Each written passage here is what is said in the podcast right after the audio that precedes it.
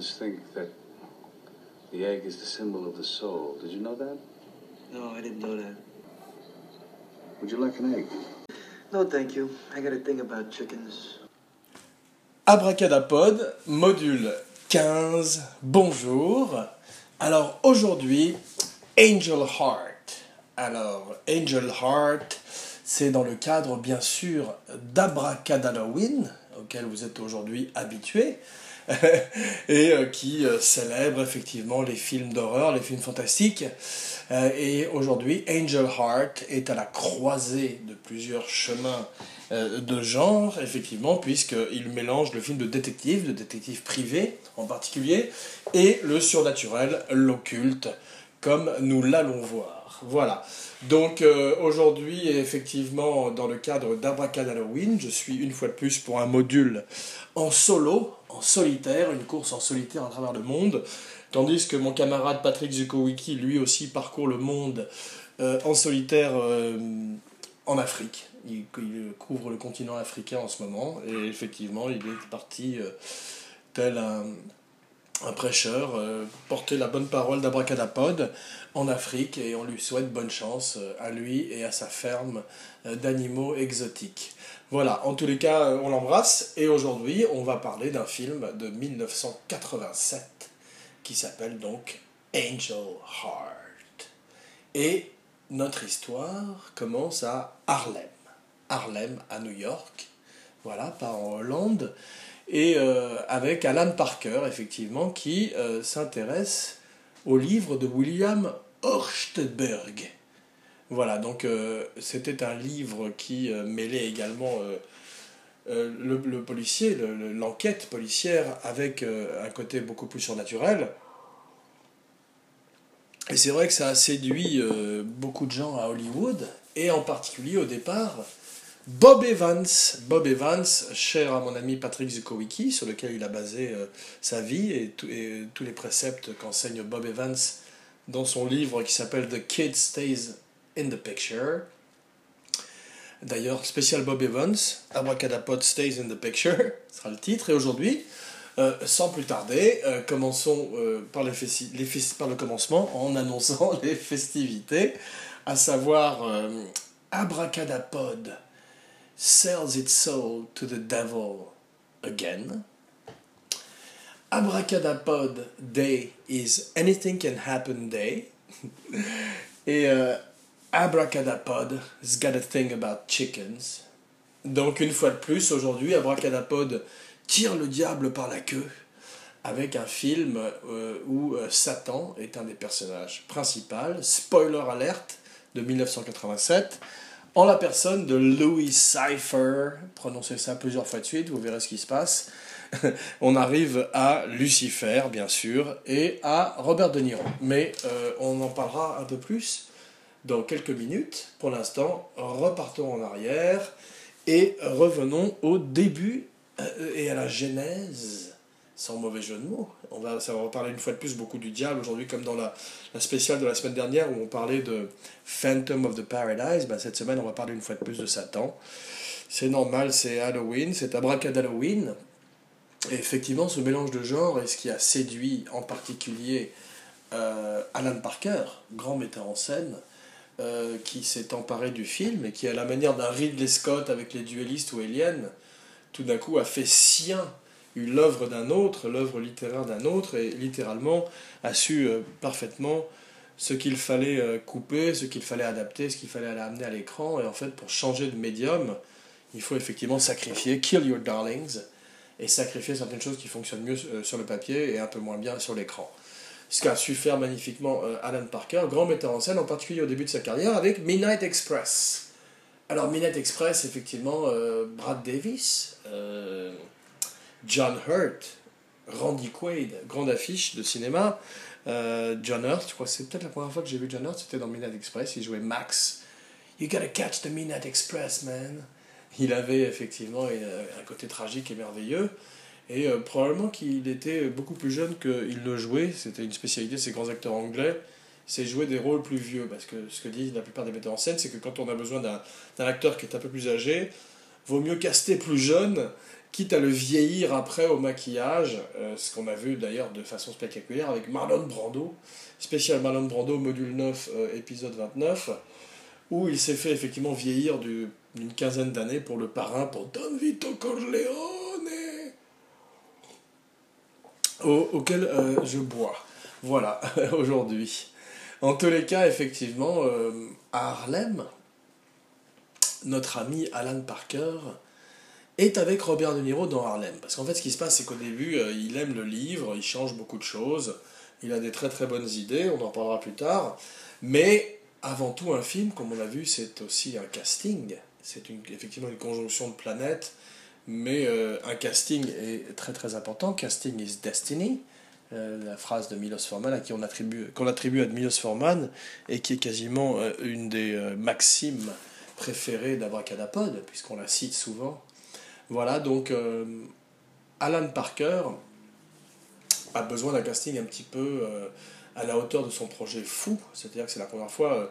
Au départ, effectivement, quand Bob Evans s'intéresse au projet, c'est parce que l'écrivain, William Hjortsberg, qui je crois est peut-être suédois, comme son nom l'indique, ou en tous les cas qui vient d'un pays scandinave, part à Hollywood avec son manuscrit sous le bras et effectivement entre dans ce qu'on appelle le Development Hell, l'enfer du développement, ce qui est le bien nommé pour un film comme Angel Heart. Il l'a bien mérité, il l'a bien cherché. Donc Cœur d'ange, qui s'appelait Falling Angel, d'ailleurs le livre, pas Cœur d'ange, mais Falling Angel, aussi une chose contre laquelle Alan Parker s'est rebellé, puisque effectivement à la manière d'un Ridley Scott avec Alien, c'est un prénom breton, non, avec Alien, effectivement il cherche un maximum à ancrer son film dans la réalité en tous les cas, et pour nous amener encore plus dans ce voyage mystique que n'ont pas tous réussi les metteurs en scène du cinéma. Je veux dire, par exemple, effectivement même certains metteurs en scène l'ont parfois réussi et parfois raté. Quand on voit ce que fait Roman Polanski sur Chinatown et Rosemary's Baby, qui sont deux films vraiment très très réussis, quoi qu'on en dise, je crois qu'ils sont assez reconnus, mais quoi qu'on dise du personnage lui-même, du metteur en scène, bah, il a raté son coup aussi, avec aussi un mélange de genres qui était, je crois, la 9e porte, ou la 7e porte, je sais plus, c'était une porte en tous les cas, avec une porte qu'il fallait pas emprunter en tous les cas, avec Johnny Depp, qui était un collectionneur de livres, en tous les cas qui enquêtait sur un livre maléfique, et je crois qu'Emmanuel Seigner jouait le diable, et puisqu'on va beaucoup parler du diable aujourd'hui, on va pas dire du mal d'elle, mais on va parler ça, beaucoup plus des grands diables de l'histoire du cinéma. En particulier, Robert De Niro. Voilà. Donc, Alan Parker, ce qui l'intéresse, effectivement... Bon, Bob Evans s'en va, parce qu'effectivement, on fait un peu... William Hjortsberg va voir Bob Evans, pardon... à qui je bois d'ailleurs, parce que Bob Evans c'est pas le dernier pour la déconne, va voir Bob Evans pour faire un film, effectivement, un polar, un film de détective, un polar, comme Chinatown, avec un élément surnaturel. En fait, si on devait pitcher ça à des exécutifs, et ça a dû d'ailleurs pas mal les exciter à l'époque, c'est Chinatown rencontre l'exorciste. Voilà, boum. Donc le pitch est simple. Ce dont sont friands les exécutifs à Hollywood, peut-être plus aujourd'hui, parce que, comme dit Nicole Kidman récemment dans une interview au Hollywood Reporter, j'ai l'impression qu'Hollywood n'existe plus, qui est une belle phrase. En tous les cas, effectivement, le pitch est intéressant, et Alan Parker veut caster son film, et il a besoin d'un Harry Angel. Alors, Harry Angel, c'est le détective du film. C'est un personnage à qui on pense immédiatement, effectivement, à Marlowe, à ce low-rent detective qu'affectionne mon camarade Patrick Zukowicki, mon camarade de podcast, mon low-rent podcaster. Et effectivement, immédiatement, Parker, qui donc suit Bob Evans, immédiatement, Parker pense à Jack Nicholson. Jack Nicholson, Jake Gittis, dans Chinatown, et il va pitcher le film à Jack Nicholson, justement, et il passe un petit moment avec lui en tête-à-tête, et Jack Nicholson l'écoute d'une oreille distraite, parce qu'effectivement il est une énorme star à cette époque-là, et que bon bah apparemment il a d'autres choses, d'autres chats à fouetter, je reste poli, d'autres chats à fouetter, et effectivement on verra qu'il allait jouer le diable lui-même par la suite et qu'il allait rater son diable. En fait, le diable pour un acteur, c'est un petit peu comme un examen de passage, et certains le passent, certains le ratent, certains le passent, certains le ratent, et Jack Nicholson l'a raté comme Al Pacino, qui l'a raté aussi dans Devil's Advocate, où il est vraiment très over the top, très chewing the scenery. Eddie Barzoum, il est all over the place, et voilà. Donc c'est un petit peu le commencement de la fin.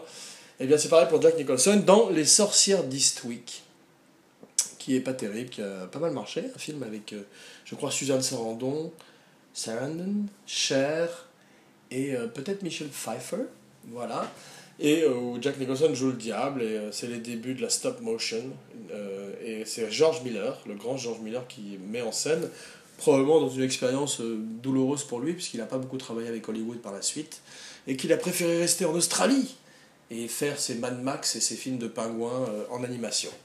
Et des films aussi où des cochons parlent, du nom de Babe. Le premier était très mignon, et le deuxième était un petit peu effrayant, et trop en anthropomorphisme, qui est quand on fait jouer aux animaux des rôles d'êtres humains, et c'est un peu creepy pour moi, ce qui est d'ailleurs de mise pour Abracadalloween, et ce qui nous ramène à Abracadangel Heart. J'ai essayé, ça s'enfilait. Voilà, donc... il a besoin d'un Harry Angel, et après qu'il ait essayé Jack Nicholson et qu'il se soit planté, il va voir Robert De Niro. Alors Robert De Niro est un petit peu plus attentif que Jack Nicholson. Et on voit ce jeune metteur en scène roux, probablement, puisqu'il est, je crois, d'origine britannique, irlandaise, plein d'enthousiasme, plein de passion, et assez tôt émet le désir de jouer Louis Cypher, donc le personnage qui est l'antagoniste du film, qui engage Harry Angel, le détective, et qui s'avère, spoiler alert, arrêtez tout si vous n'avez pas vu le film, allez le voir immédiatement comme d'habitude avec Abracadapod, pause, 1h30 plus tard, ou non, s'il est long celui-là, 113 minutes plus tard, vous revenez. Et j'espère que votre plaisir en sera décuplé. Voilà. En tous les cas, effectivement, le maître de cérémonie, MC, le Master of Ceremony, le grand Satan, le grand Lucifer qui mène la danse, c'est Louis Cypher. Et pour cet acteur, il faut un acteur mythique.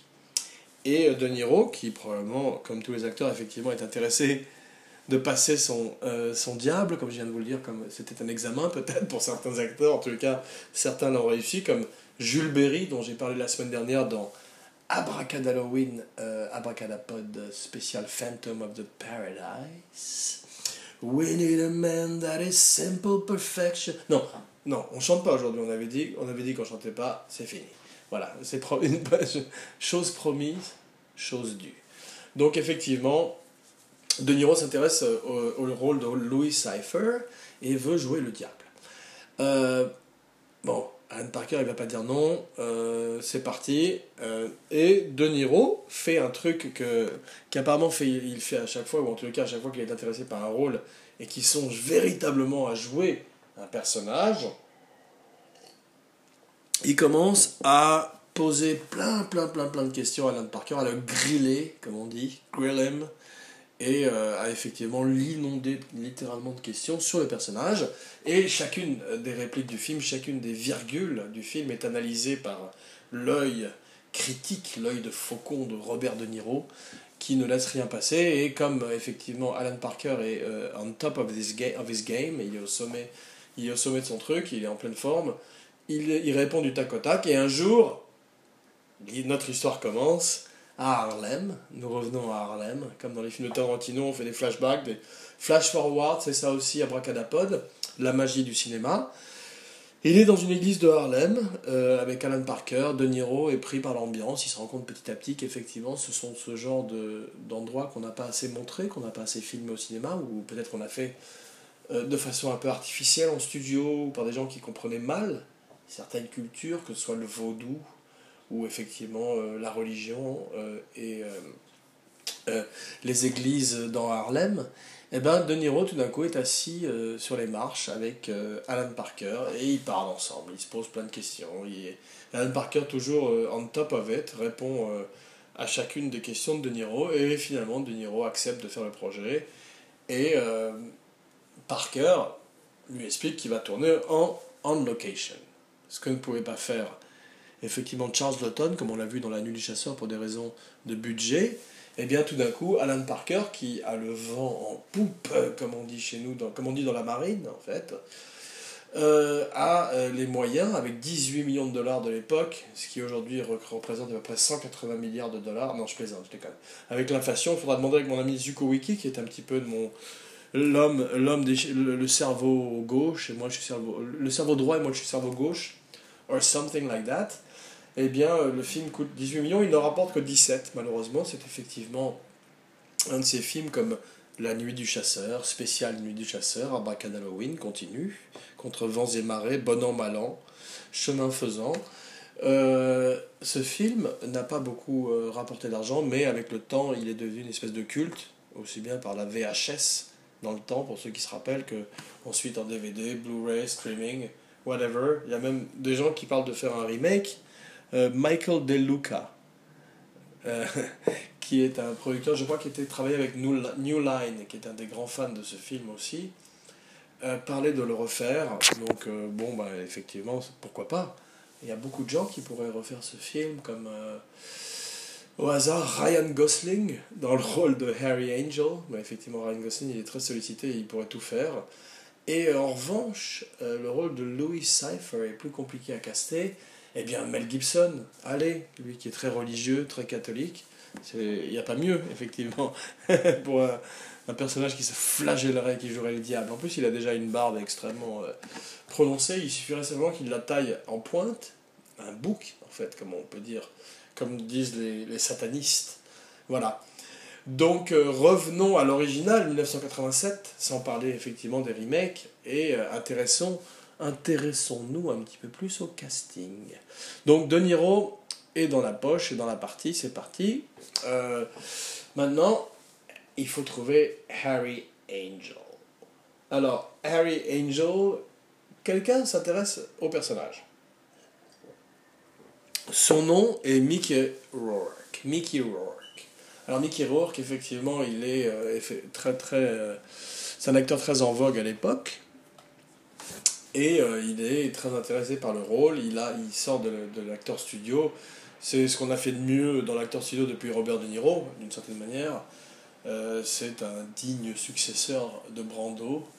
Malheureusement, on verra par la suite qu'il va s'abîmer beaucoup physiquement, soit parce qu'il a envie de se punir, soit parce qu'un certain traumatisme s'est passé dans la vie, mais entre la boxe, la chirurgie esthétique, la drogue, et plein de traumas, et de drames personnels probablement dont Abracadapod n'a pas connaissance et surtout n'a pas véritablement d'intérêt d'en parler, écoute mon ami, il s'est transformé le visage. Voilà, donc effectivement maintenant il a un côté un peu freaks qui fait qu'il pourrait jouer de façon magnifique Quasimodo, sans maquillage, ou plein d'autres monstres. Un Quasimodo avec Penelope Cruz en Esmeralda et lui en Quasimodo, amen, prenez mon argent, de préférence avec Ang Lee à la mise en scène, parce qu'il apporterait un œil nouveau et magnifique, comme Ang Lee seul sait le faire. Voilà.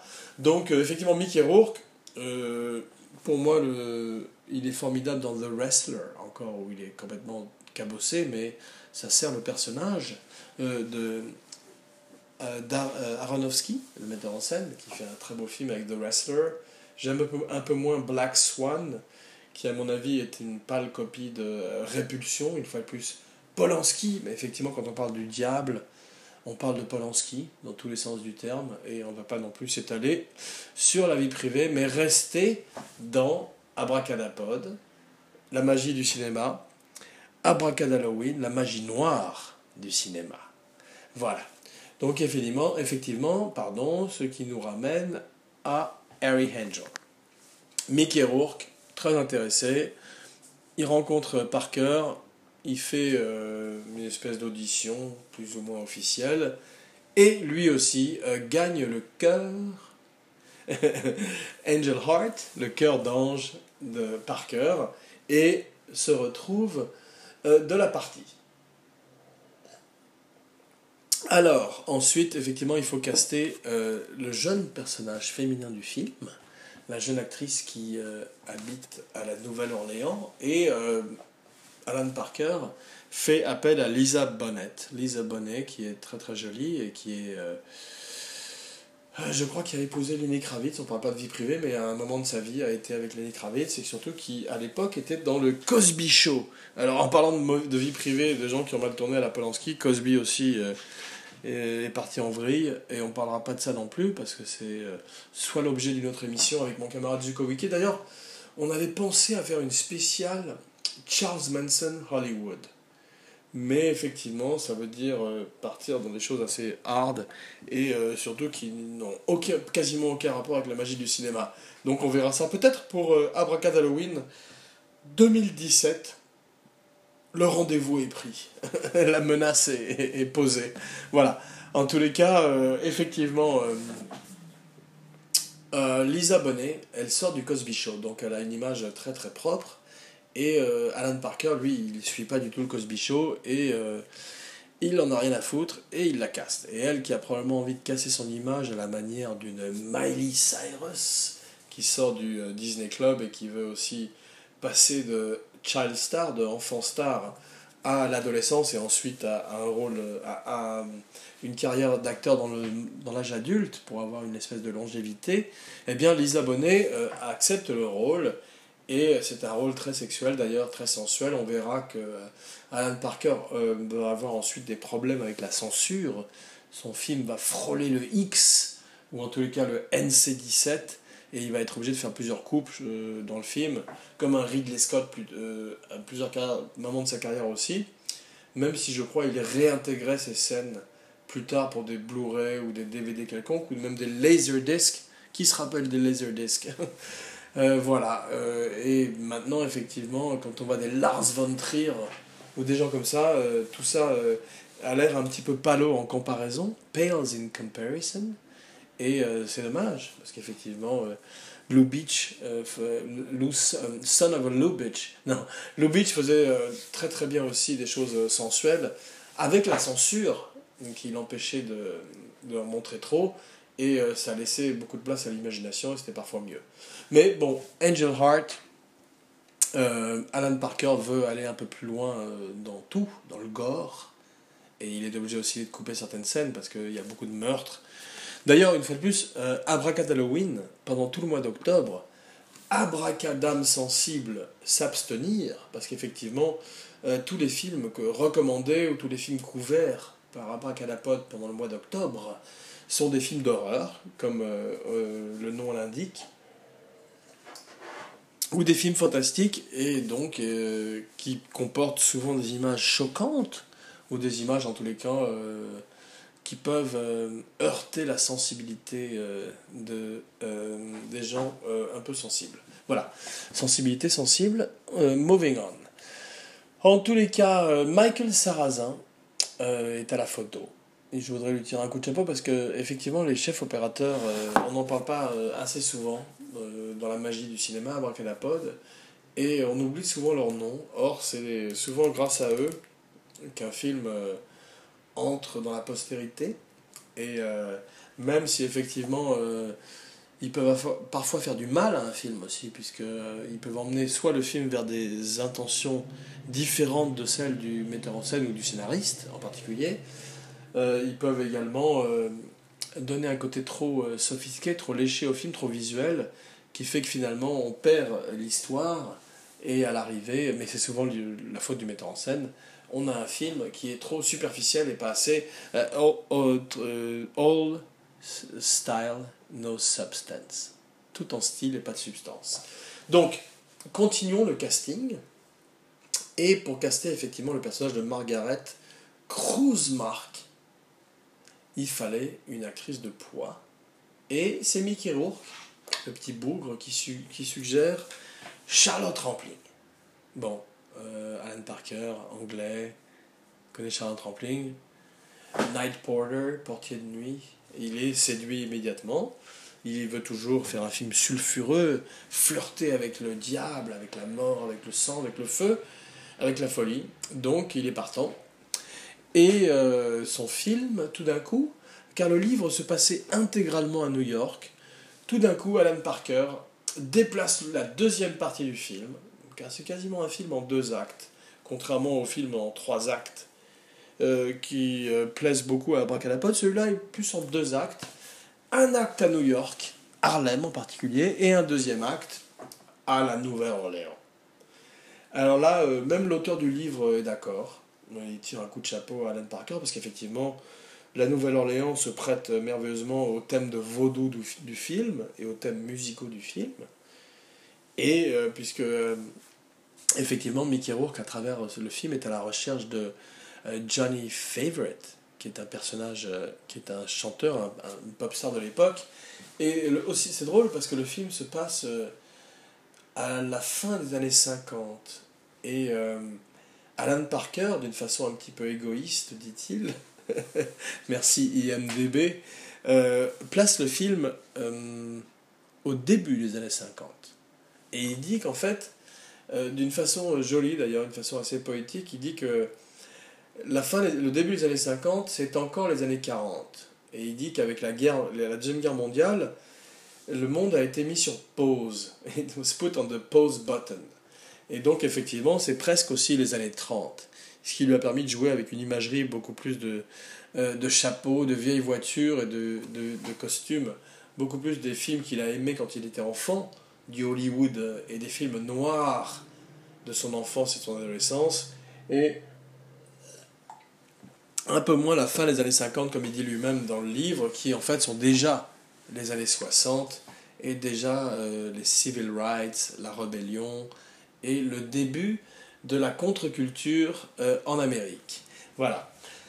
Donc, il tourne le film, et ça se passe bien, parce qu'en fait, il tient bien les choses, et le film se termine dans les temps, et comme je disais précédemment, effectivement, même s'il n'a pas complètement remporté de succès à l'époque, certains critiques aiment le film, comme Roger Ebert, non pas Weber, mais Ebert, cher à Abracadapod, qui aime beaucoup le film. Certains critiques comme Vincent Canby, passe à côté, mais Vincent Canby, c'est le critique du New York Times. Et c'était un véritable intello hardcore. Et il aimait pas du tout les films qui étaient un petit peu distrayants. Dès l'instant, un petit peu à la manière de certains critiques européens, dès qu'il s'amusait, dès qu'il était bien, il y avait un problème. Donc bon, more power to him. Et en tous les cas, l'histoire d'Abracadapod a retenu son nom, Vincent Canby. Mais un autre critique qu'on aime beaucoup plus, parce que c'est un amoureux du cinéma, c'est quelqu'un qui a beaucoup plus aimé les films, qui ne les a détestés ou cassés, c'est Roger Ebert, donc, et lui, il a adoré le film, il a donné 2 thumbs up, c'est comme c'était son mode avec lequel il arrivait à donner des notes au film, c'était son pouce, son gros pouce de gros homme. D'ailleurs, on peut voir sa biographie dans un documentaire très émouvant où on le voit jusqu'à la fin de sa vie, où malheureusement il a eu une maladie, un cancer je crois, qui lui a fait perdre les moyens, et on va pas rentrer un peu plus dans les détails parce qu'effectivement, même si c'est Abracadalloween spécial film d'horreur, on va rester dans la légèreté et dans le cinéma et la magie du cinéma surtout. Donc effectivement, avant de conclure sur Angel Heart, on peut noter que chacune des scènes entre Mickey Rourke et Robert De Niro sont magiques.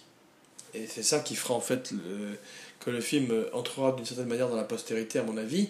C'est que, comme disait Alan Parker, il avait l'impression d'avoir 2 boxeurs, 2 poids lourds face à face. dans chacune des scènes et qu'on peut sentir une tension électrique entre les deux acteurs. Et De Niro, effectivement, avait envie de jouer ce rôle. Et Mickey Rourke est face à un de ses héros, deux héros, de même que Leguizamo, John Leguizamo dans Carlitos Way était face à un de ses héros, comme on avait pu voir par avant, face à Al Pacino. Bah, tout d'un coup, Mickey Rourke donne tout. Et quels sont les grands rôles de Mickey Rourke, effectivement? Bon, moi, j'aime bien 9 semaines et demie. Je trouve qu'il est magnifique dans The Wrestler. Il est également formidable dans 9 semaines et demie.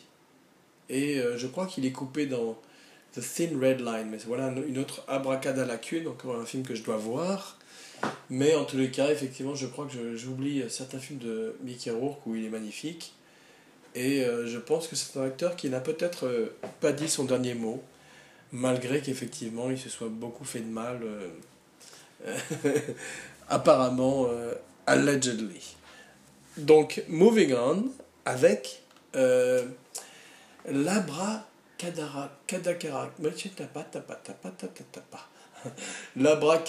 acteur de la semaine. Alors, effectivement, je bégaye, je bafouille, parce que c'est un acteur que j'aime beaucoup, et je voulais lui faire une spéciale, mais je crois que c'est un second rôle. Même s'il a gagné un Oscar une fois pour un premier rôle, eh bien c'est un acteur du nom de Ernest Borgnine, qui est un acteur que j'aime beaucoup, qui a gagné un Oscar pour Marty. Alors Marty, c'est un film très très émouvant, écrit par Paddy Chayefsky, qui a écrit aussi Network, qui est un de ses grands metteurs en scène et un de ses grands scénaristes, surtout de l'histoire du cinéma. Et il a écrit un des très très beaux rôles de Ernest Borgnine, qui est un de mes seconds rôles préférés, au même titre que George Kennedy, ou beaucoup des abracadabra acteurs qui sont venus avant lui. Maintenant, c'est une tradition. Et effectivement, il était dans l'aventure du Poséidon, il était dans la Horde sauvage, il était dans Tant qu'il y aura des hommes. Et c'est un acteur qui était capable de jouer aussi bien des méchants que des gentils, et qui a vécu très longtemps. Il est né en 1917, il est mort en 2012. Et effectivement, aujourd'hui, je suis très heureux de lui tirer un coup de chapeau. Voilà. En tous les cas, aujourd'hui, la recommandation de la semaine, toujours dans le cadre de Abracadalloween, est un film d'horreur. Alors, c'est un film d'horreur qui est un petit peu hardcore. Voilà, Abracadhardcore. C'est ça mon problème.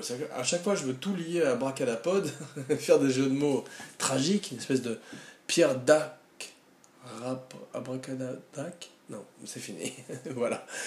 Et je me plante, mais aujourd'hui, la recommandation de la semaine, c'est un film qui est un petit peu difficile pour les gens qui ont du mal avec les films d'horreur. Donc, une fois de plus, excusez-moi, nous sommes au milieu du mois d'octobre. Donc, hang in there. Plus que 2 semaines, et Abracadalloween sera fini. Et on pourra passer à Abracadapod, épisode 30, je l'espère, en compagnie de mon camarade Patrick Zukowicki. Mais donc, la recommandation de la semaine aujourd'hui, c'est Henry, Portrait of a Serial Killer. Bon, voilà. Donc, une fois de plus, un film de serial killer, à la manière du Silence des agneaux, dont j'ai parlé un peu plus tôt la semaine dernière, pour un module précédent. C'est inspiré de Henry Lowe Duca. Alors, Henry Lowe Duca, c'est un personnage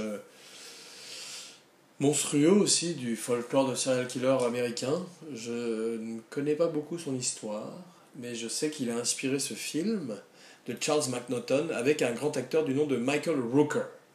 Voilà, c'était un serial killer qui travaillait en tandem avec un ami à lui qui s'appelait Otis dans le film, je me rappelle, et qui était un formidable acteur aussi, dont j'ai oublié le nom, mais c'était un film qui était très graphique et qui montrer, qui même, c'était un petit peu si David Lynch avait rencontré Tobe Hooper à l'époque de Massacre à la tronçonneuse. Voilà, donc il y a un côté effectivement très réaliste, presque docudrama, presque documentaire. Et c'est pour ça que je recommande aux gens qui n'aiment pas ce genre de film de ne pas le regarder. Mais en même temps, c'est formidablement joué par Michael Rooker, qui a basé sa carrière sur ce film. Je crois que le metteur en scène, malheureusement, n'a pas fait beaucoup de films après. Il a fait également un film avec De Niro et Bill Murray, par la suite, dont j'ai oublié le nom, et Uma Thurman, pas Tournan. Mais l'histoire n'a pas retenu le nom, et je crois que le metteur en scène n'a pas fait beaucoup de choses après. Mais il a fait Henry, Portrait of a Serial Killer. Et en ces temps difficiles d'Abracadabwin, en ces temps d'Halloween, Happy Halloween,